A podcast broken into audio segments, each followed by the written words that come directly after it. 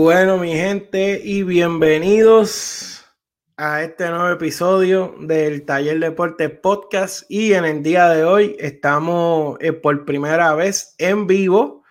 Además de audio, eh, tenemos video. Y es que en la noche, de, en, el día de hoy, eh, luego de, de finalizado el partido, salió la famosa entrevista de el que muchos odian, Playmaker eh, una entrevista que le hizo a José Juan Barea. Esta entrevista fue antes eh, de lo que fue estos últimos partidos clasificatorios para el AmeriCup. Puerto Rico gana los dos partidos, gana los dos partidos cerrados, clasifica la próxima ronda. Luego sale esta entrevista y, hoy me acompaña eh, mi amigo Cristian Rodríguez. El que no lo sepa, Cristian es uno de los fanáticos número uno de Eddie Casiano eh, si no uno, el, número uno. Si no, está, si no, está bien cerca. Eh, este, de las personas, eh, es entrenador también, este, de baloncesto en categorías menores, así que sabe cómo está la situación en la federación, sabe del equipo bastante, y pues estamos aquí y vamos a estar hablando sobre este tema porque eh, hay una polémica, y yo sé que, quizás todavía no ha salido mucho, pero en estos días se va a tocar este tema mucho, y es que Playmaker, eh, finalizando la entrevista, está muy buena, eh, habla, habla sobre la carrera de, José Juan Barea, habla muchas preguntas de su lesión, etcétera, y al final, Playmaker le hace una pregunta a José Juan Barea de que si él cambiaría el dirigente actual de la selección nacional. Pero yo voy a dejar que ustedes escuchen y luego que ustedes escuchen, nosotros entonces vamos a, empezar a discutir el tema. Así que aquí con ustedes, eh, el parte de la entrevista de The Playmaker en su programa eh, en YouTube de One on One. Es una pregunta de sí o no. ¿Cambiarías el dirigente de la selección nacional actual? ¿Lo puedo explicar? después que la conteste? Sí. Eh, sí lo cambiaría. Cuestiones de... Yo desde que empecé en el equipo nacional, si la cosa no estaba funcionando o si estaba funcionando, como quiera lo cambiaban. Ahora mismo todos sabemos que, que está difícil la cosa y no está funcionando. Y por eso yo lo cambiaría. Este, ese no es mi trabajo. Claro. Y ahí están las expresiones de José Juan Barea, donde dicen una pregunta de sí o no, dice sí lo cambiaría.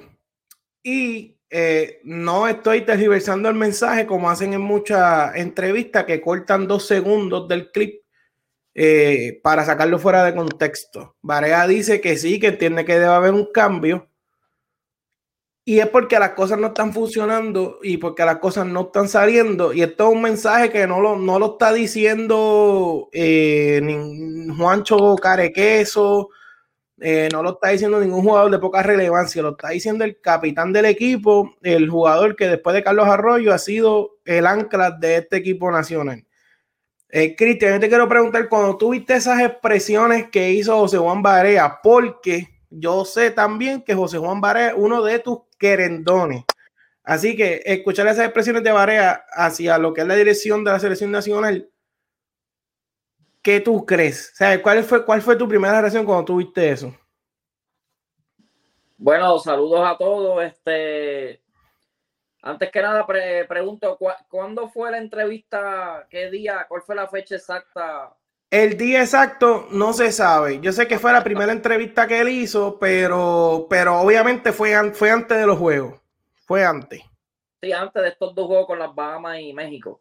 Ah, exacto. Antes, no sé cuán antes, no sé si un mes, dos, meses, tres semanas, no sé cuán antes, pero sé que, que, por lo menos debe ir más de un mes. No, no, ya tú sabes cuando está José Juan Baré hablando, ¿sabes? Una pregunta así, una pregunta una, una pregunta caliente, una pregunta fuerte y delicada, porque pues una se está refiriendo el, caballo de la selección de Puerto Rico ahora mismo, hablando de su coach Eddie Pero pues este, él, él, es jugador y él sabe las cosas que pasan dentro del equipo que nosotros no sabemos. Eso es parte de la química dentro del equipo. Y, pues él, tiene sus razones y hay que respetar su opinión y sus razones por la, para él decir de, de, pues, de que querer cambiar la dedicación como coach. Eh, y dio su explicación. Este, yo creo que, como te digo, Eddie, Eddie siempre ha sido una persona que no le tiene miedo a nada y, y le dice las cosas en la cara al que sea y no tiene pelos en la lengua. Y eso a veces, pues, eh, cuando a ti te dicen las cosas de frente, hay personas que te cogen, te cogen ese, eh, como que ese odio, como que no, no aceptan cuando, te dicen las cosas en la cara, hay gente que, que, eso cae mal. Y él es una persona recta, una persona que te dice las cosas sin rodeo y si te gusta o no te gusta, Eddie te lo, va a decir, lo que él siente te lo va a decir en la cara. Y pues hay jugadores que le gusta, hay otros que no, otros respetan, otros no, como todo. Y pues para hacer un, para, para el puesto que él tiene como coach de la Selección Nacional de Puerto Rico, que, para mí es, es la plaza más, la más, más fuerte en Puerto Rico. Esa sí es más caliente que la de ser gobernador. Porque en Puerto Rico, Definitivo. En Puerto Rico el baloncesto es primero que la política. Pues eh, es bien, es bien, esa sí es bien caliente y, y pues dedicación, tener esa responsabilidad no es fácil. Y pues, pero yo, como, como tú lo dijiste ahorita, yo soy fanático número uno de, dedicación como jugador. Yo, yo soy fanático de, dedicación, lo vi desde, desde niño, un nene chiquito, como un nene chiquito ahí mirándolo siempre en las canchas, de lado a lado, viéndolo jugar en vivo. Y, y pues este, yo sé que ese mismo, esa misma pasión y esa, esa misma, esa misma eh, forma de como él jugaba de corazón y esa pasión también lo hace como coach y no tengo, eh, no tengo duda de que él lo hace por el amor al país y, da lo mejor de él por, tratar de conseguir la W, que es lo importante. Pero ¿qué pasa? Como te pregunté, si esa entrevista fue antes de esos dos juegos, eh, ahora mismito pues lo menciono porque llegó, viene Naipiel, que con Naipiel pues es la primera vez que estamos jugando con Naipiel y se vieron bien, se vieron bien con Naipiel estos dos juegos, los ganaron. Es un equipo diferente al que había antes de la entrevista, como, como fue lo que habló Barea. Ahora con Naipiel, pues la cosa puede cambiar. Y, se vieron bien. tú viste todo, Puerto Rico vio estos dos juegos, cómo se vieron. Eh, vinieron, de atrás, ayer le estaban perdiendo por cuatro con México, hoy estuvieron perdiendo con las Bahamas y, cambió, la, cambió a zona, de hombre a hombre a zona, y le, le, salió, le, salió el, plan. Y pudo sacar el juego con las Bahamas. Naipiel, Naipiel hizo un buen trabajo. Gran trabajo hizo. Y, saca, y pudieron sacar el juego. ¿Qué? Eso es lo, que, eso es lo importante. De, de, que eso es lo que quiere eh, la meta de, dedicación, o conseguir la W. Hayan críticas o no, lo importante es conseguir la W para Puerto Rico y lograr el pase, que es lo que, es lo que era la, es la meta de. Que fue lo que lograron, básicamente. Eso es así. Mira, eh, yo con Eddie, inclusive yo intercambié una vez eh, unos mensajes y eso, hablando de, nada, de baloncesto, de, cosas de, dirección, de ajuste, de diferentes cosas. Y yo, eh, sobre, sobre Eddie Casiano, he tenido muchas opiniones y muchas críticas en ocasiones, porque, número uno, yo, yo voy a ir al grano, porque, porque lo que pasa es que yo no puedo, yo no puedo culpar a Casiano por todo, eso es lo primero.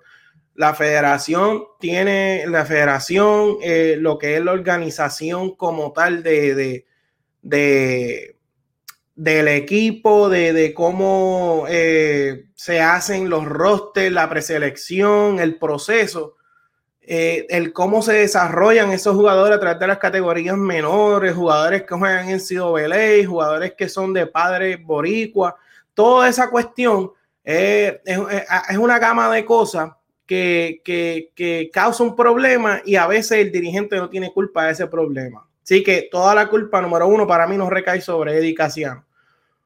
Pero eh, una de las cosas que, yo te, que yo les decía a ustedes en los grupos que nosotros hablamos de baloncesto es que el baloncesto de hoy día en FIBA es un baloncesto que es variado, un baloncesto donde tú tienes que ajustar, donde un día tienes que preciar, un día tienes que jugar zona, eh, el otro día tienes que jugar un box and one, ¿sabes? En FIBA se saca todo, todo, todo esa gama de herramientas que tú puedes usar en el baloncesto, se saca en baloncesto FIBA y, entonces tú ves estos equipos como Uruguay, tú ves estos equipos como Venezuela que vienen subiendo y aunque no tienen super, jugadores súper talentosos, tú los ves que ellos juegan a algo. Este es el sistema que vamos a jugar y no importa, tú puedes ver el equipo, el mejor equipo de Uruguay. Puedes ver un equipo de Uruguay sin cuatro de sus estrellas, pero tú ves que juegan igual. Tienen una secuencia, tienen continuidad eh, los equipos juegan a lo mismo. O sea, tú tienes una preselección por de 30 jugadores, especialmente con, con esto de, las ventanas, que, es el nuevo formato que, cada cierto tiempo tiene que estar jugando y jugando. Con, juegas contra dos equipos hoy, contra dos equipos en tres meses. So, tú tienes que tener un banco de jugadores más grande que el de antes. Que solamente convocabas un equipo y a los seis meses volvías a jugar el equipo y cuidado si hasta ese tardaba un año. Pero ahora la estructura que hay que tener de tener por lo menos 30 jugadores en una lista, eh, tener una selección puertorriqueña, un equipo quizá, un equipo B, un equipo C de jugadores jóvenes que no pasen de 25 años, de que, que de ahí es que tú vas sacando hasta que, hasta que formas el mejor equipo y que todos jueguen a lo mismo. Eso, pues no, no se ha visto. Entonces, ofensivamente, que, ha sido una de las críticas mías grandes, una de las críticas mías grandes con, con Eddie ha sido la ofensiva, no la defensa. Y es que a veces tú ves el equipo de Puerto Rico y es como si no estuvieras jugando a nada. Coge la bola, varea. Está 17 segundos con la bola. Tratan de hacer tres cortinas, no pasa nada coge en, en, ocasiones hoy también Napier, que hoy se le puede perdonar porque Napier es un jugador nuevo, un equipo nuevo, y más ahora con esto de la pandemia, que, que pues, la cosa se complica más todavía. A veces coge la bola, 17 segundos una posesión, y a lo último no sabemos qué hacer. Entonces, eso es algo que como selección nacional, eh, yo critiqué a Eddie porque si Eddie, su fuerte, que es una ironía, que su, es una ironía que el fuerte de Eddie sea este, la defensa, porque no guardiaba mucho, pero, pero coachando su defensa es buena. Pues mira, búscate asistente, búscate un asistente que se complemente, búscate un asistente de ahora de estos dirigentes jóvenes nuevos que van subiendo, que, que sea un tipo sistemático que te pueda correr la ofensiva, que te pueda correr los motion, que te pueda ¿sabes? Que te puede establecer un sistema ofensivo donde haya tres, cuatro, cinco pases, tire el jugador abierto, llegue la bola abajo y búscate a alguien que te complemente. Edicaciano es un dirigente old school. Es un dirigente de esos como Fer Meléndez que te dice las cosas en la cara, tienes que hacer esto, si no haces esto estás mal. Pues entonces tú no te puedes buscar asistente como Manolo Cintrón, porque entonces Manolo Cintrón y tú es lo mismo. O sea, Manolo Cintrón y tú es lo mismo. Entonces, tú no tienes a alguien que te contradiga, que te diga, mira, Eddie, yo creo que esto no es lo que va aquí, aquí lo que va es esto. Y tú tienes una diferencia de pensamiento, tienes un tipo que su especialidad es la ofensiva, que se yo, un tipo como Leo Aril, que ha sido asistente en otras veces, y entonces tú te encargas de la defensa. Que tiene, Omar, Omar, González también. Exacto, pero que son, que son old school. Entonces es lo que yo digo, este Cristian, tú, tú fuerte en la ofensiva, ¿verdad? Y mi fuerte es la defensa, pues nosotros nos complementamos. Porque yo, mi fuerte es una cosa y donde yo soy un poco flojo, tú me elevas a mí. Y, y, entonces, a la que yo vi, Manolo Cintrón es un equipo de trabajo old school. Y, él es old school, Edicación es old school. Y tiene un equipo de trabajo old school, jugando un baloncesto que ha evolucionado un montón. ¿Sabes? Entonces tú tienes que buscarte. Eso sí, es una crítica a mí hacia dedicación. Pero en cuestión de la selección nacional, yo creo que, yo creo que la, federación hay un gran problema. Este, yo, yo creo que la estructura eh, lleva años, pero, pero nadie se preocupa por arreglarla. Ahora mismo uno de los torneos eh, eh, hace como un año, un año y medio, no me atrevo a decir cuál torneo fue, si fueron los Panamericanos, que ellos habían, habían dicho que iba a ir un equipo juvenil, que ir un equipo juvenil, jugadores de colegial, jugadores de las selecciones de, de, menores, 17, 18, este, sub-21 y que ellos iban a hacer ese equipo, iban a llevarlo para allá para que se empezara a desarrollar esa nueva cepa de jugadores que van a sustituir a los Barea, que van a sustituir este, estos jugadores ahora que tienen 27, 28 años, que lo que le queda quizás es un ciclo del mundial y ya después de ahí no, no van a estar en su prime para representar la selección. Entonces, a última hora, por el decir, ok, yo quiero llevar un equipo súper competitivo, pues se lleva, terminaron llevándose un equipo adulto entonces, ¿dónde está la estructura? Porque hay torneos que no necesariamente tú los tienes que ganar. O sea, tú, tú desarrollas jugadores, desarrollas equipos. Tú tienes 40 jugadores, te llevas 12 puntos torneo, te lleva, de esos 12 te llevas 6 para un, para el otro torneo y te llevas 6 jugadores nuevos, pero juegan a lo mismo, juegan el mismo sistema, eh, se mueve la bola igual, eh, eh, sacas pieza A y pones en la pieza B y te va a correr el equipo igual porque la realidad es que defensivamente el equipo de Puerto Rico ha sido consistente, pero a la ofensiva tenemos ese problema. Tenemos buenos point tenemos a Napier, tenemos a Barea, teníamos a Ángel Rodríguez que, se retiró los otros días, Gary Brown. Pero entonces cuando vemos los equipos jugar, la ofensiva como que no fluye, no se mueve. Eh, la realidad es que eh, para mí fue un poco triste.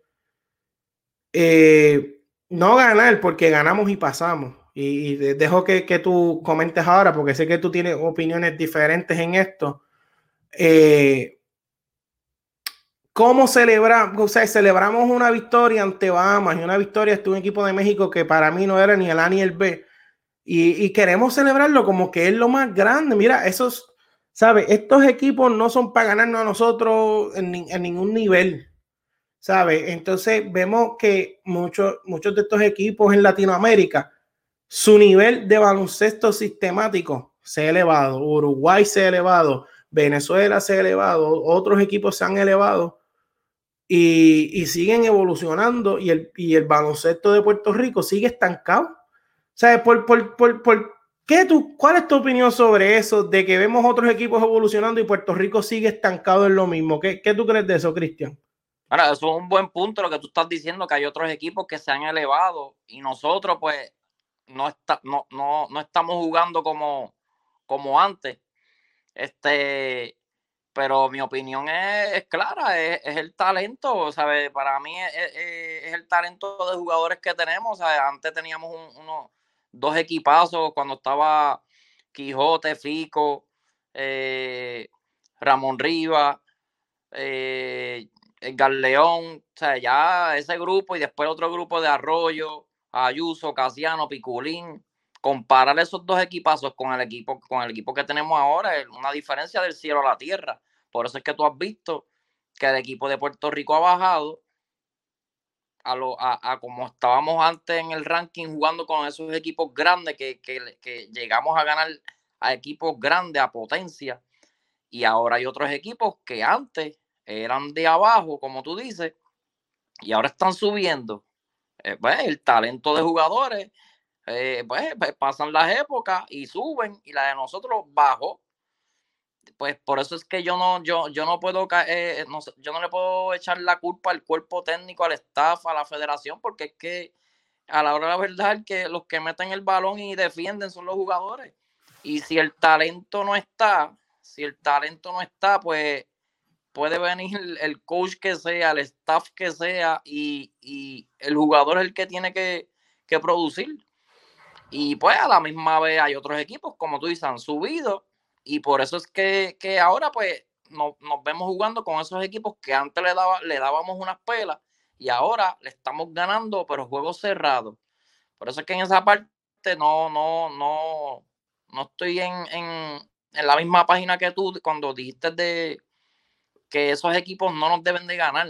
Yo pienso que sí, yo, yo pienso que, o sea, Puerto Rico debe de ganar, pero no, no, no tan fácil y cómodo. O sea, para mí son juegos cerrados. Que si nos ganan, como pasó hoy con Bahamas y México, si nos ganan, para mí, a mí no me sorprende, no me sorprendería. Porque, no, a mí no me hubiese sorprendido. No, equipos que, que están más o menos, somos mejores, pero en el baloncesto no es que somos, no, no somos mejores que ellos por, por 15 y 20 puntos, ¿me entiendes? Debemos de ganar, pero son juegos, son juegos que pueden ser parejos cerrados, no es que diantre le ganamos por, por cinco puntos, por cinco puntos nada más, nada más a esa gente. O sea, yo no puedo pensar así porque es que eh, los otros equipos, como tú has dicho, han subido su nivel, el talento, y el de nosotros bajó a, a, cambio de otros años. Por eso es que, que decir, antes le, antes le dábamos pelas a Bahamas, a México, a Venezuela, y ahora nos ganan o, ganamos el, con, el, con el score parejo. Es que eso es lo que va a pasar, porque es que nosotros no tenemos un, un trabuco como, lo, como teníamos antes, sin faltar el rep, sin, sin menospreciarle el, los jugadores que tenemos ahora mismo, pero compararlos con, con imagínate, eh, Eddie cuando jugaba, Ayuso, Piculín, eh, Arroyo en su pick, eh, y los jugadores de antes, pues ahora mismo tenemos a, a que ya está, ya está con 36 años. Y suerte que Naipier vino a jugar, porque yo pienso que si, si Naipier no llega a venir, nos ganaban. Suerte que, que Naipier eh, lo pudimos reclutar y, y, y, cayó en el equipo. Pero si tú sacas a, a Naipier, el juego bendito, lo, pudimos haber perdido fácil los dos juegos que, decir que era para ganarle, eh, no, yo no le, yo no le exijo eso al staff y a Dicasiano de que hay que ganarle, es un juego que hay que ganarle obligatorio porque no tenemos ese talento tan por encima de esos dos equipos para sacar, para ganarle a ellos cómodo y decir, esa gente se supone que no nos ganen.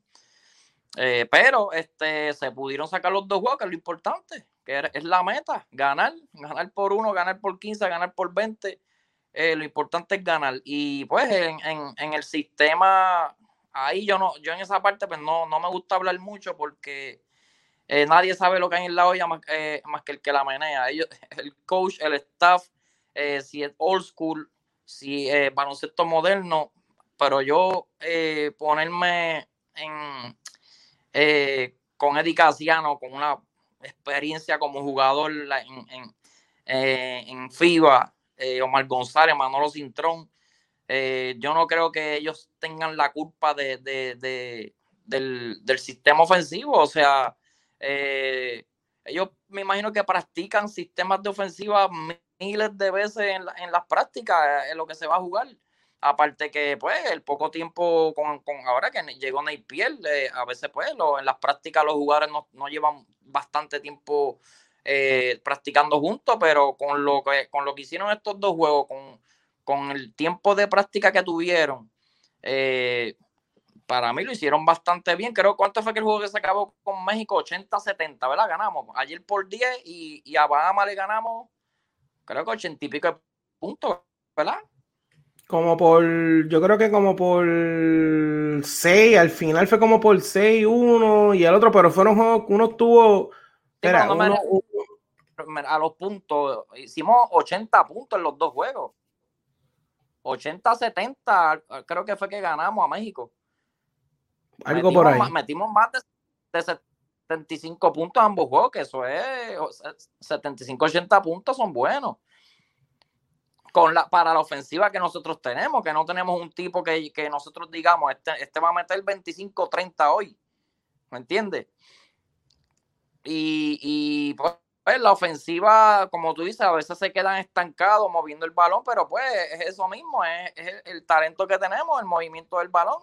Eh, dependemos del pick and roll, de Naipiel y Barea, porque es que no tenemos un, eh, un clavel, o sea, clavel mete sus tiros, metió sus tiros, unos tiros, unos tiros grandes. Pero volvemos a lo mismo, este, no, nosotros no tenemos un, un Edicaciano, un Larry Ayuso, en sus momentos cuando le metían bola al que sea penetrando, saliendo de cortina. Eh, no tenemos un, nivel como, como eran esos dos caballos en, su pick. y pues dependemos del pick and roll, Varea y Naipiel, jugadores que son bajitos, atacar, eh, atacar los espacios, sacar, sacar el balón al tirador, si doblan, se tienen que meter a, meter, a, meter el balón con esos tipos 6, 8, 6, 9, 7 pies. Eh, bien difícil, no tenemos ese jugador que, que, como te digo, que promedia 25 a 30 por juego y que nos asegure eh, esos puntos en, 40 minutos. la, para mí el sistema ofensivo, eh, el sistema está, lo que no tenemos es ese talento y ahí vamos al punto que estamos hablando de la federación, que ahí es donde tenemos que trabajar en las categorías menores, eh, mejorar el, ese desarrollo en esos jugadores altos esos jugadores altos ponerlo que como el programa de Flor Melende, el programa de altura, que eh, yo pienso que ese programa era, era muy bueno. Y ahora con, con, con, con el sistema nuevo de, de, que el, tira, eh, el, el, jugador alto, power forward centro, hace la cortina y sale a, a tirar ese tiro de tres. Hay que empezar a trabajar ese programa de, de los altos, de los pocos altos que tenemos en Puerto Rico y, y, y, empezar a, a desarrollarlo. A, y, me imagino que hay coaches que ya lo están haciendo. y hay coaches que dicen, espérate, tú mides, tú eres alto, tú tienes que driviar y tienes que meter el balón de afuera. Pero si, si hacemos una escuela, una escuela especializada en eso, en dedicarnos en, en, en, en enseñarle a esos jugadores altos, jugar de afuera del perímetro y, y mejorar ese dribleo, y darle seguimiento. Gares, no tenemos problema. Gares en Puerto Rico tenemos, van a salir caballos por ahí para abajo, como está ahora Curvelo. Pero, pero necesitamos gente alta para poder volver a, a, ese Puerto Rico de, de, los tiempos de que estábamos en, en, de tú a tú con esas potencias, ¿me entiendes? No, y, y, y bien, mira, bien importante de, de, tú estás hablando de esos jugadores altos. Mira, el problema, uno, problema uno de los problemas grandes que siempre hemos tenido es no se le da seguimiento. O sea, Puerto Rico tiene un montón de jugadores en el CWLA que casi hay gente que el, el, fanático común de baloncesto que no sigue el baloncesto mucho no sabe ni quiénes son. Este, hay mucho talento. Jivan Jackson es uno, que ahora dicen que puede ni que termina jugando por Panamá por lo de Formeléndez eh, Culverito, ¿sabe? Hay una cepa de jugadores en colegial que Puerto Rico siempre ha tenido, en especial eh, estos jugadores que son eh, de padres puertorriqueños, de abuelos puertorriqueños, que, tienen un apellido americano, pero, pero son puertorriqueños en cuestión de, de sangre. Entonces, esto es un problema en general de la federación y, y, mira, yo creo que yo creo que esto es como ah, hay que coger como un bizcocho y, en el bizcocho, mira, esta parte es culpa de, esta partecita aquí es culpa de, la federación, esta partecita aquí es culpa de, del cuerpo técnico, esta partecita aquí, porque algo está pasando, algo está pasando dentro de ese equipo, porque Barea pudo haber dicho que no iba a contestar la pregunta. Eso es lo, lo, que yo estoy analizando es, él pudo haber dicho, no voy a contestarte esa pregunta, eso no me toca pero si él contestó la pregunta es porque él quiere que lo sepan. Entonces yo, hay, hay algo ahí porque eh, ha habido un ciclo de que hay jugadores que se expresan y no los convocan más. Eh, hay, como, como tú dices de, de, de Eddie también, de, de, que él tiene un carácter fuerte, un carácter, un carácter disciplinario. Hay jugadores que han ido y después no han querido ir jugadores talentosos que representaron a Puerto Rico en una sola ventana y no han, y no han vuelto a ir. Pues entonces yo, yo creo, y en cuestión de, de, lo que te digo sistemáticamente, obviamente, esa gente jugaron eh, baloncesto superior nacional muchísimos años, gente de experiencia. Aquí yo no estoy diciendo que, ah, que ni tú ni yo sabemos más que ellos, pero hay cosas en el baloncesto que se ven, que se ven bien claras. Y tú sabes, esto, esto que está ocurriendo en la cancha no es un baloncesto funcional. Yo no le puedo echar toda la culpa a Eddie, yo no le puedo echar toda la culpa al cuerpo técnico, pero yo tampoco le puedo echar toda la culpa a la federación. O sea, esto es un poquito de culpa aquí, un poquito de culpa allá, un poquito de culpa allá. Y a eso añadirle lo que tú dijiste del pool de jugadores, que no es el mismo que hemos tenido en años anteriores. Pero entonces es lo que yo digo, aquí hay, aquí hay un problema y, hay muchos problemas internos, o sea, no uno, hay muchos. Y yo creo que, que el, el, el, teamwork, la conexión que tiene que haber entre el cuerpo técnico, entre, entre Eddie Casiano, que es el dirigente en estos momentos, y lo que es eh, Jun Ramos en la federación, ellos podrán decir, eh, ¿verdad? Ellos podrán decir frente a las cámaras, porque las cámaras eh, se tragan lo que tú le digas, que todo está bien. Pero aquí hay un problema de comunicación, hay un problema interno bien grande. Eh, yo, me, yo me acuerdo hace varios años atrás, yo creo que cuando Eddie recién estuvo en la selección, que muchos, hasta yo inclusive apoyé, mira, pues está bien, Eddie es un buen dirigente, vamos a darle la oportunidad.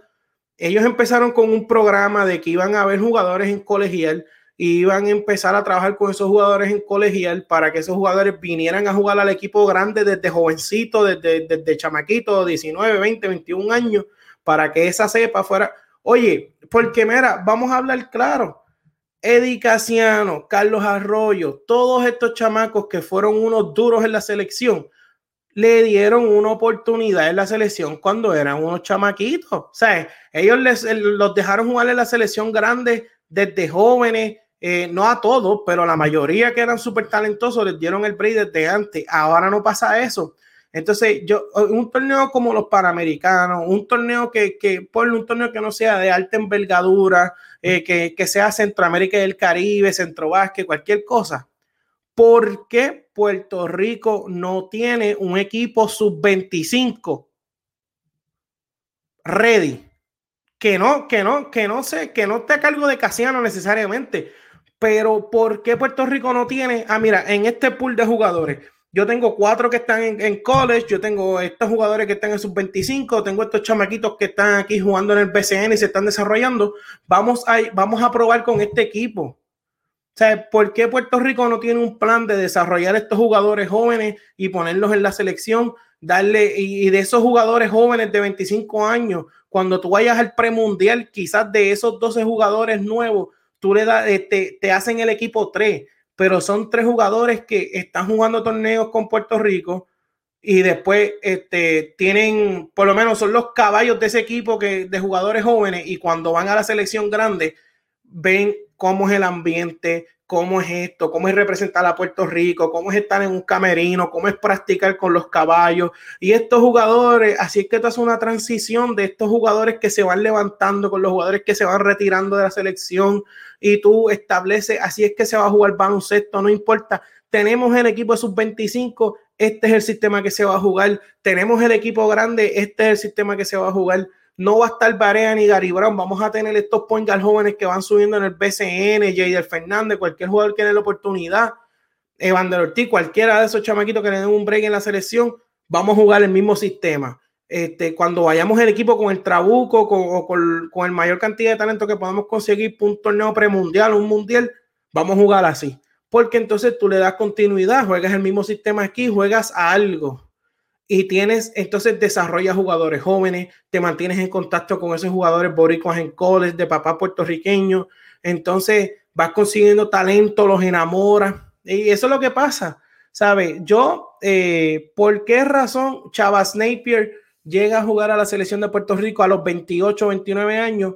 No sé, él denegó eh, su participación en varias ocasiones, pero si a Napier tú lo sigues desde college, desde chamaquito, lo enamoras. Tú le dices a Napier, Napier, tú no tienes para hacer la selección de Estados Unidos. Ven para acá, juega aquí con Puerto Rico desde nene, desde nene. El problema que tiene Puerto Rico es que los, después que son caballos, entonces quieren traerlos para la selección. Y yo creo que, que eventualmente esto va a resultar en, esto va a resultar en que probablemente después de este ciclo Edicaciano salga, pero la pregunta es, ¿seguirá el ciclo vicioso? Eh, ¿Necesitarán un dirigente tipo Julio Toro, que sea un tipo que, que, que sea pro jugadores, que no, que no sea tan como que tan fuerte con los jugadores, con, esto, con esta generación millennial que va subiendo ahora esta categoría? ¿Sabe qué va, qué, qué va a pasar? No sabemos. Lo que sí yo estoy seguro es que la federación tiene que organizarse, tiene que estructurarse y no podemos usar de excusa. Yo sé, yo sé que tú dices que la clave, la, la, clave es la W y ganar el partido, pero, pero ganarle ese equipo de México y ese equipo de Bahamas, aunque no, con, con, el talento que teníamos en ese roster, no debemos perder ninguno de los dos juegos y debemos de ganar bien, tú sabes, sin, sin duda desde de, que íbamos a perder. Eh, algo tiene que pasar. Este, la federación no puede seguir tapándose con que ahí ganamos aquí, clasificamos a la América. Mira, Puerto Rico ha clasificado a la América siempre. Si Puerto Rico yo creo que no se ha perdido un mundial hace yo no sé cuánto, yo creo que más de 30, 40 años Puerto Rico no se ha perdido un mundial. Entonces, entonces somos, somos como que a veces somos bien conformistas, mano, y eso es lo que a mí me decepciona, porque lo que tú dices es un, punto buenísimo. No tenemos la misma calidad de jugadores que antes, pero como quieras, tú entran a la cancha, te dejo, te dejo ahora, entran a la cancha y como quiera, este, y como quiera, tú los ves como que ellos juegan y, yo digo, ¿a qué están jugando? Defensivamente juegan duro. Pero ofensivamente como que, ah, como que no fluye, no fluye, no fluye, no fluye. Y como que uno se desespera, algo, algo tiene que haber, algo sabe Varea que está pasando ahí dentro, vamos a ver qué repercusiones tiene, dímelo Cristian.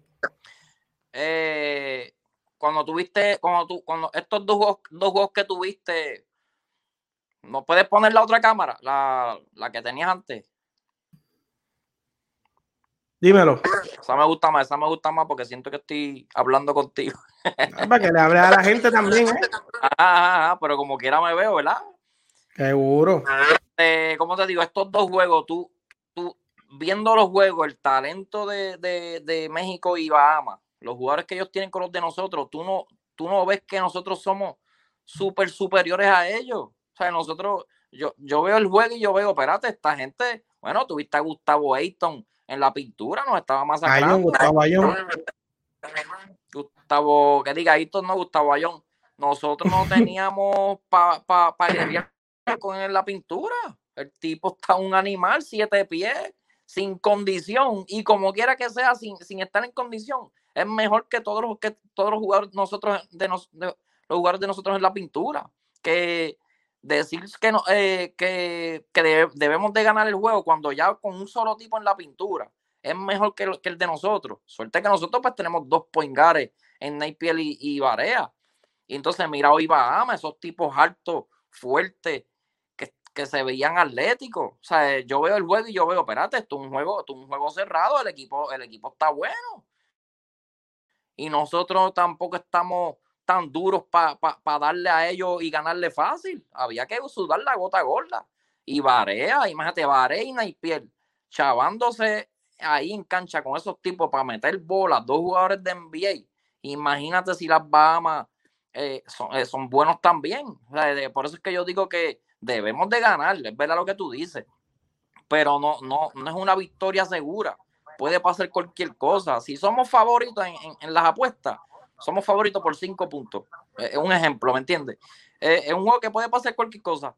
Y, y pues e, ese, eso es lo que yo veo de que no, no teníamos ese, ese equipo que, teníamos antes. Y, como tú dices, en el tema de, los jugadores, antes, antes este, los jugadores, vamos que la dedicación cuando tenía 16, 18 años. Ahora mismo nosotros, nosotros no tenemos un jugador talentoso como, como era Eddie cuando era, cuando era un chamaquito que jugó con Puerto Rico en la selección nacional y, lo, y lo metieron rápido a la selección porque estaba por encima del nivel.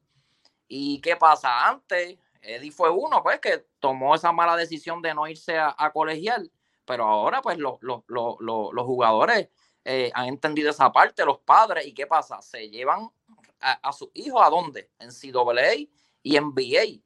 Por eso es que Napier viró para Puerto Rico, porque no, eh, bajó de NBA y, ahora fue que aceptó.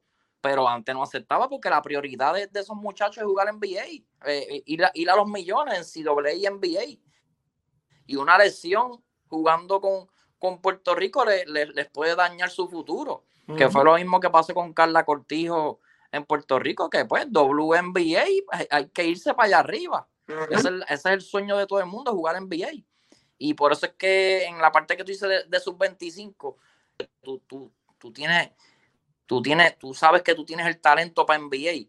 Tú quieres asegurar tu carrera hasta lo último y, y, llegar hasta, hasta lo último, eh, eh, eh fajarte para poder llegar a, a, NBA. Si no se puede, pues entonces en su momento dado, juegas para Puerto Rico, pero la meta es NBA y los millones. Eh, y, crecer uno como jugador. Que por eso es que en esa parte, eh, ahora mismo, los, eh, esos muchachitos que tú dices nuevos, jóvenes, traerlos a jugar a Puerto Rico, es eso mismo. Quizás es que los padres y ellos mismos quieren irse, ese es su, ese es su, su norte. para el trayado de la selección a los 18, 19 años, dale, ¿dónde? En, la Pepín, dale, voy para allá, vamos para el trayado. Y lo invitaban para NCAA y no, eh, vamos a jugar con Puerto Rico, ¿me entiendes? Antes, antes, era, antes jugar con Puerto Rico era un, era un sueño y, a veces pues los jugadores no, no, no tenían ese, ese rumbo de, tomar esas, esas decisiones. Pero ahora no, ahora al ver a Barea, lo que hizo Barea, lo que hizo Arroyo, se fueron a colegiar, subieron, llegaron a NBA. Pues ahora los jugadores están, están tomando esas decisiones igual como hicieron Arroyo y Barea. Y, y pues este, el otro problema que yo veo es en, el tema de Eddie Casiano, es que eh, Eddie eh, es un coach, eh, hay muchos problemas que vienen ya al ser tu coach de BSN. Eddie dirigió Mayagüez, Aguada, Quebradilla. En, el BSN pasan muchas, muchas cosas, muchas, muchas, muchos roces, riñas. no, es, no es fácil complacer a todo el mundo. Entonces, cuando tú diriges diferentes equipos en el BCN, eh, hay, momentos en que en un tryout, en, en, en, el juego en el clutch, eh, sentaste a X, oye jugador, cambiaste de equipo, ya ese jugador pues la cogió contigo porque no, no le diste tiempo de cancha, pasaron los años, ese, jugador subió su nivel, ahora está en la selección nacional y ya tiene esa, esa, esa, esa espinita con, con Edicaciano de, de algún roce que hubo en, en el BCN cuando un jugador, en, un coach en BCN está tantos años dirigiendo, hay, muchos jugadores que se pueden llevar contigo, hay otros que no, por cosas que pasaron en el BCN y eso, es, eso sube a la selección nacional. Cuando tú eres coach de la selección nacional, tú arrastras esas cosas de BCN, ¿me entiendes? Y ahí entonces los jugadores tienes que jugar con él, porque para jugar con Puerto Rico tienes que jugar con Eddie que fue un ejemplo como pasó uno de los roces con Denis Clemente, un revolú que hubo acá en, el BCN, pero entonces cuando vamos para la selección nacional, ahí, que, ahí, viene la controversia. Y pues eh, son cosas que pasan y pues no es, no es fácil complacer a todo el mundo. No todo el mundo es un billete de 100 para caerle a todo el mundo. Más Eddie, que Eddie es una persona, como te digo, eh, eh, es bien recta y dice las cosas lo que siente lo dice y, pues pone respeto, pone disciplina, que se ha visto mucho en, los equipos de ahora, mucha disciplina, mucho respeto, que antes pues hubieron unos cuantos ciclos que, los jugadores, eh, mismo eh, Blackman, eh, eh, no, no, respetaban a los dirigentes y ahora pues con, por lo menos con, con Eddie ese respeto está, pero también están su, su su, ¿cómo te digo? Su, su manera de pensar de los jugadores, que, es como, como dijo Barea. Eh, quizá Barea sabe unas cosas que nosotros no sabemos, quejas de los mismos jugadores. Y pues por eso él, él eh, pienso que él eh, dijo cambiaría el coach. pero el por qué, esa química de allá adentro, los jugadores son los que saben. Barea, pues, eso fue, eso fue lo que dijo. Y, ahora, pues, pues, ver qué pasa de ahora en adelante con estas dos victorias. Llegó, llegó Napier. Hay que ver ahora cómo, cómo el equipo sigue funcionando con este equipo nuevo y, a ver qué, podemos echar para adelante con el equipo. Que yo pienso que sea el coach que sea, con el talento que tenemos ahora mismo, nosotros no le ganamos a, ninguna de esas potencias, sea el coach que sea, sea eh, Flor, Eddie, eh, Leonel Aril, eh, cualquiera.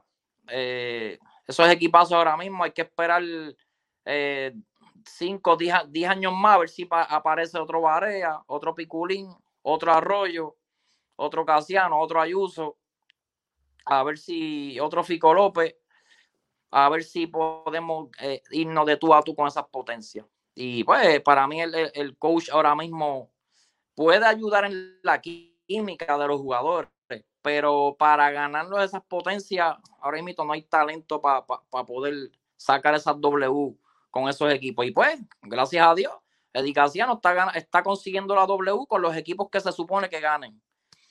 Eh, vamos, vamos a ver qué pasa de ahora en adelante, a ver si es como, como que esa controversia de, esas declaraciones de Barea ahora con, con Edicaciano.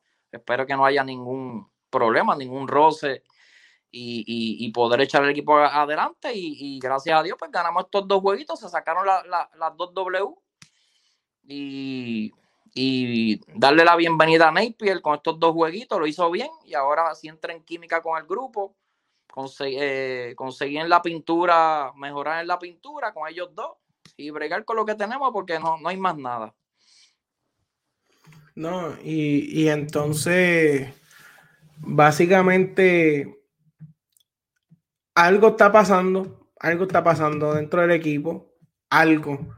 Lo saben los que han estado ahí y, y, pues con eso de Eddie, también como mencionaste de Clemente, es, excelente. Lo, lo, lo, que pasa en el BCN realmente sí.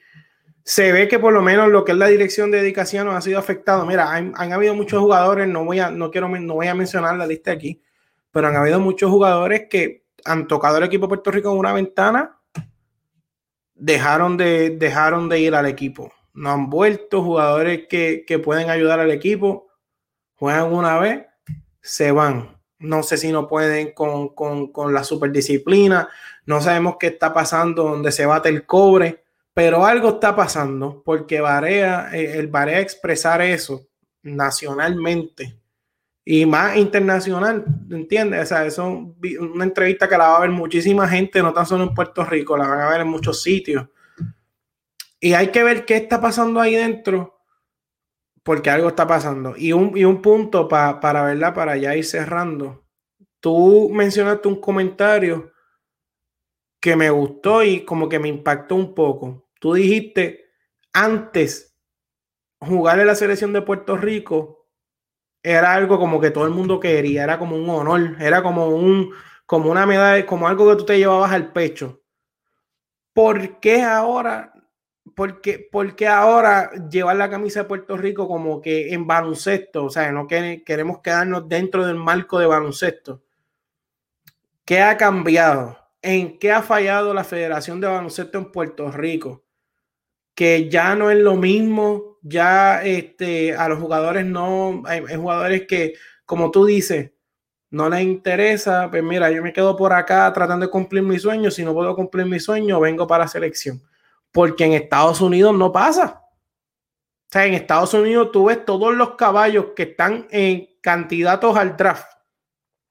Esos chamaquitos que tú ves candidatos al draft que juegan un año de colegial y, y se van para el draft Muchísimos de ellos tú lo obtuves a 5, 6, 7, 8 de esos jugadores que terminan el NBA jugando sus 18, sus 17, under 21, jugando todos esos torneos para Estados Unidos. Obviamente, no es lo mismo Estados Unidos que Puerto Rico en cuestión de, de, baloncelísticamente hablando. Este, espérate, te, te doy un break ahora. Ajá. Ya son miles, miles y miles de cientos, miles de jugadores acá. Acá si tenemos cuatro o cinco prospectos, van, quieren ir para NBA, ¿me entiendes? Eh, ¿cuánto? No, no, yo no pienso que la federación está fallando. Curvelo, yo estoy seguro que si tú le preguntas, él, él, quisiera y desea jugar para Puerto Rico. Sí, está pero la federación está tan carete. Pero su norte, su norte ahora mismo está en, en, en NCAA y NBA, ¿me entiendes? Que no es que no quieren jugar por culpa porque la federación está fallando. Es que esa es la decisión de ellos. Ellos quieren ir para allá arriba, ¿me entiendes? Y, sí, no. Ajá. Y pues, y aparte de eso, pues, ya eh, no tiene su grupo eh, de jugadores. Tenemos Barea, que, que ese Poingal eh, va a estar ahí como estuvo Arroyo. Puede venir un caballo prospecto, pero Barea es intocable hasta que se retire no, no hay nadie que va, vaya a, coger esa posición. Y ahora que llegó Naipiel, pues imagínate, Curvelo y esos poingares jóvenes van, van, van para allá arriba. Sería bueno que, estuvieran en el banco y empiecen, empiecen a coger experiencia. Pero imagínate una lesión que le, que le, que le dañe ese, ese sueño de, de, subir a NBA. Eh, es una decisión bien difícil. Eh, pero imagínate, representar a Puerto Rico eh, es, un, es, un, sueño para ellos. Yo sé que ellos lo quieren, pero ahora mismo están, están yéndose por esa línea. Es lo, es lo que yo opino sobre. Sí, pero, pero yo creo que yo creo que hay algo, hay, hay, hay la federación tiene mucha responsabilidad en, en, en esa situación porque esos chamacos en Estados Unidos van para el draft también y, representan al país donde, donde quiera que van. Y, lamentablemente, vamos a ver si esta situación cambia, qué se puede trabajar mejor. Edicaciano en, en, muchos años atrás era bien, tenía una respuesta, siempre ante los escándalos, siempre de una respuesta volátil y una respuesta como que, que como que dice las cosas ahí, pan, y la suelta de la baqueta. A mí me interesa darle seguimiento a esta situación. Yo quiero ver cómo Eddie va a reaccionar a esto.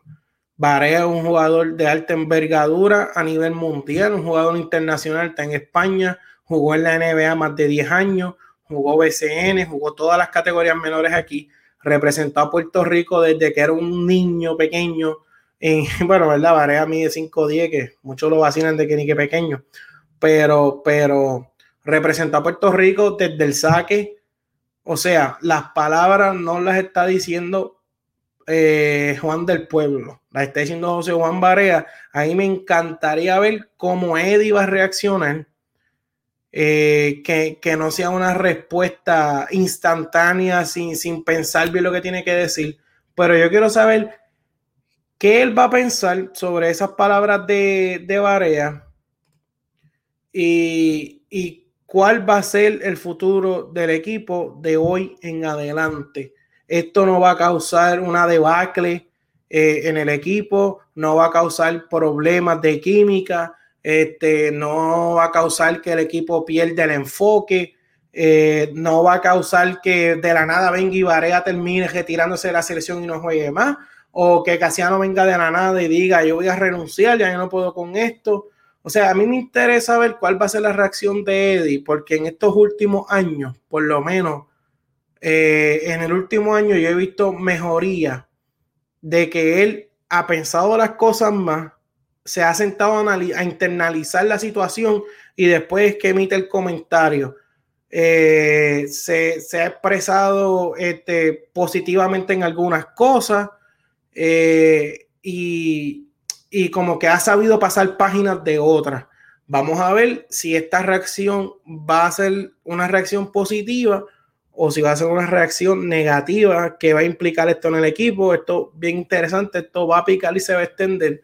Como yo dije anteriormente, eh, a mí yo vivo en Estados Unidos y yo sigo el equipo de Puerto Rico, siempre veo todos los juegos, eh, me encanta cuando ganan, me frustro cuando veo que, como que no hay evolución, no hay progreso, ganamos juegos que tenemos que ganar, pero, pero como que no aportamos nada a que el equipo evolucione y me frustro. Pero apoyo al equipo de Puerto Rico 100% donde quiera que vayan y, y quiero que se resuelva esto porque yo sé que la federación tiene que ponerse paso número, la federación, digo, del presidente y y, digo federación no como que es culpa de la oficina, sino el baloncesto de categorías menores, el baloncesto de colegio, el baloncesto de, de, ligas infantiles, el cuál es el enfoque. Tú tienes niños de, de 7 y 8 años y 9, 10 eh, en, los años escolares jugando. ¿Y cuál es tu enfoque? ¿Tu enfoque es que un niño de 9 años gane 15 campeonatos o tu enfoque es que un niño que tenga 11 años y, y a los 11 años ya mida 6 pies y el enfoque tuyo es que juegue de centro y que, se, que coja rebotes y que no desarrolle más nada, o realmente a ese niño de 6, de 6 pies y 12 años tú le estás enseñando cómo driblar el balón, cómo hacer un bozado, cómo hacer cortina, cómo desarrollar un tiro largo. para que el baloncesto en Puerto Rico evolucione, porque la evolución viene desde abajo. Entonces, por eso digo federación como nombre, o sea, no como que si es la oficina de allí de San Juan. Lo digo porque el baloncesto en Puerto Rico en algún momento tiene que dar clic. O sea, estos jugadores que tienen, mira, tú sabes cuántos jugadores yo vi en categorías menores. Mi sobrino jugaba categorías menores, tengo un primito que juega categorías menores, y yo veía estos nenes jugando 11, con 11, 12 años, jugando 12 del 5, 11, 6 pies, nenes grandes, los tenían parados debajo del canasto cogiendo rebotes y parados con las manos así y no hacían más nada en la cancha. O sea, al, al, desarrollador, tú quieres desarrollar un nene para ganar 20 campeonatos en 5 torneos y piratear gente de otro lado o de verdad tú quieres enseñarle fundamento de baloncesto, que no importa si mide seis pies a los 12 años, si mide cuatro pies a los 12 años, desarrollarle cómo hacer un bozao, cómo pasar el balón, cómo hacer una cortina, cómo que desarrollar un tiro. Y eso es lo que, eso es lo que yo, por eso es que te digo, yo sí puedo criticar a Eddie en algunas cosas, pero va más allá de Eddie Casiano, va más allá, va más allá de tantas cosas pero yo quiero ver que el baloncesto en Puerto Rico por fin eh, suba el nivel, evolucione, que nos pongamos a la par con países que van subiendo, porque hay muchos países subiendo que no tienen los recursos que nosotros tenemos y que no tienen el talento que nosotros tenemos. Así que hay que poner las personas indicadas en las posiciones indicadas y esperar que en estos próximos 5 o 10 años la cosa siga mejorando. Este, Cristian, algo que quieras decir.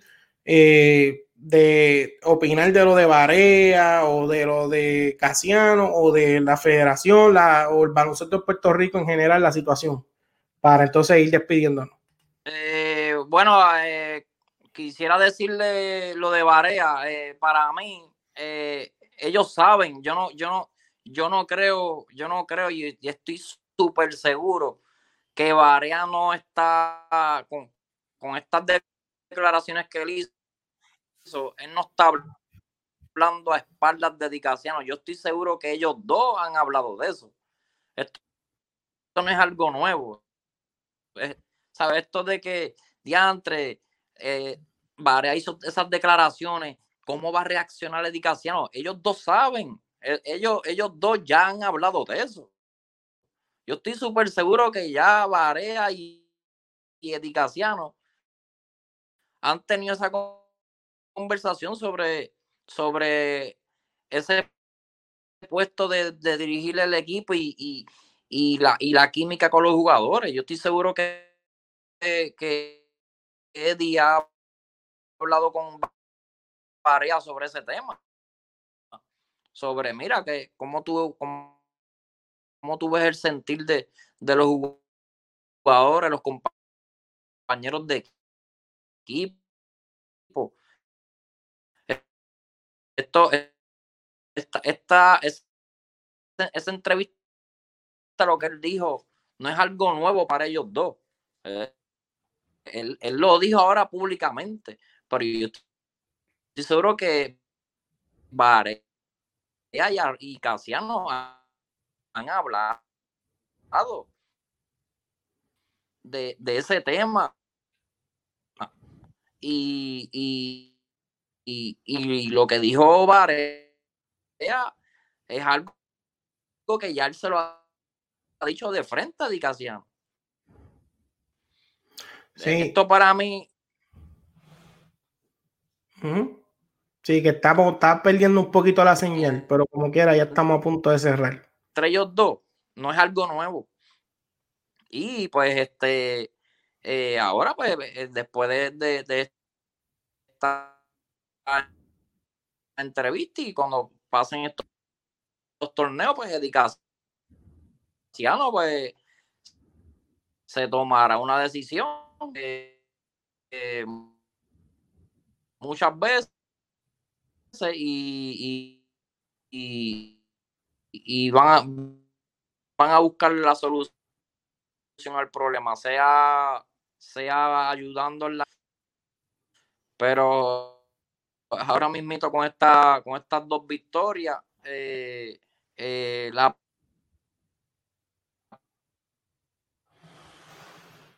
parte de Medicasiano con la parte de como coach la está haciendo bien en el sentido de que está ganando. Está ganando. Solo que pues, y, y, ellos lo resolverán a su manera. Y que sea lo mejor para pues nosotros, para la selección.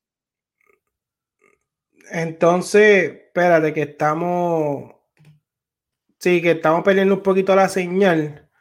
Eh, pero para ir cerrando. ¿Me escucha? Sí, exacto, pero vamos a ir cerrando porque creo que está perdiendo un poquitito la señal. Este. ¿Me escucha? Sí, ahora sí. Pero entonces lo que voy a hacer es que vamos, sí, vamos a cerrar entonces ahora. Y para que las personas pues comenten este post y vamos a contestar lo más que podamos este, luego, luego de que se finalice. Este, bueno, mi gente, la situación, eh, Puerto Rico, lo importante aquí es que Puerto Rico le ganó al equipo de México, le ganó al equipo de Bahamas.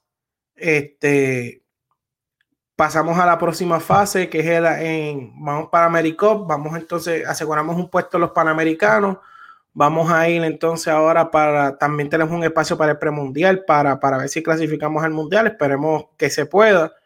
Este, pero esto Vicky se extiende, vamos a ver eh, ahora el efecto dominó sobre estas palabras, eh, cuál va a ser la reacción de Eddie, como tú dices, a lo mejor ellos ya lo hablaron, vamos a ver cómo se resuelve la situación, y cómo vamos a ir entonces de aquí en adelante.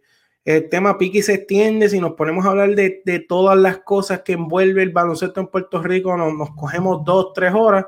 Eh, ya llevamos una hora, hemos hablado cosas buenas, hemos traído detalles, hemos traído eh, eh, las cosas que de verdad a ustedes les gustan, discutiendo temas. Yo difiero de muchas cosas de Cristian, pero, pero él también difiere de cosas mías y, y ambas opiniones tienen base y fundamento. Así que eh, nos puede encontrar, ya nos estamos despidiendo, puede encontrar eh, este video, estos podcasts, en, los puede encontrar en nuestra página de Facebook, aquí mismo donde nos está viendo, el Taller Deportes Podcast.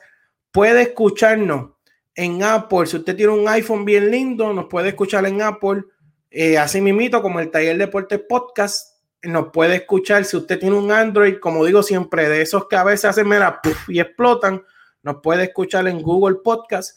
Y si no tiene ninguno de esos dos teléfonos tiene un teléfono, ¿verdad? Que no es de tanto presupuesto, pues entonces puede ir a Spotify y nos escucha en Spotify. Así que estamos en Apple, estamos en Google, estamos en Spotify, nos puede seguir en Facebook, me puede seguir también en Twitter, César PR. Eh, vamos a estar por aquí haciendo eh, estos videos live de vez en cuando, una vez cada una, dos, tres semanas. Eh, este tema fue bien interesante. Esto fue ahora una reacción de, una entrevista que salió hace unas horas. y le voy ahora para despedirnos, ¿verdad? Mi gente, se me cuidan. Este, Cristian, no sé si tiene señal ahora mismo para que te despidas. Yo creo que, yo creo que Cristian tiene un poquito de delay. Estoy aquí, estoy aquí. yo estoy en el mismo Ah, bueno. Pues mi gente, le doy las gracias a Cristian por estar aquí. Eh, Cristian Rodríguez, un amigo mío, entrenador de baloncesto, sabe, sabe bastante baloncesto, sabe enseñar, sabe, conoce dedicación no más que a nadie. Eh, le doy las gracias por estar conmigo en el día de hoy.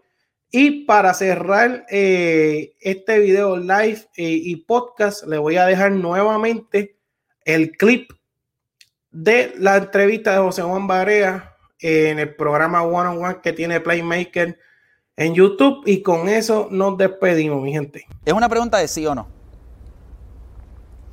¿Cambiarías el dirigente de la selección nacional actual? ¿Lo puedo explicar después que la conteste? Sí eh, sí lo cambiaría. Cuestiones de... Yo desde que empecé en el equipo nacional, si la cosa no estaba funcionando o si estaba funcionando, como quiera lo cambiaban. Ahora mismo todos sabemos que, que está difícil la cosa y no está funcionando.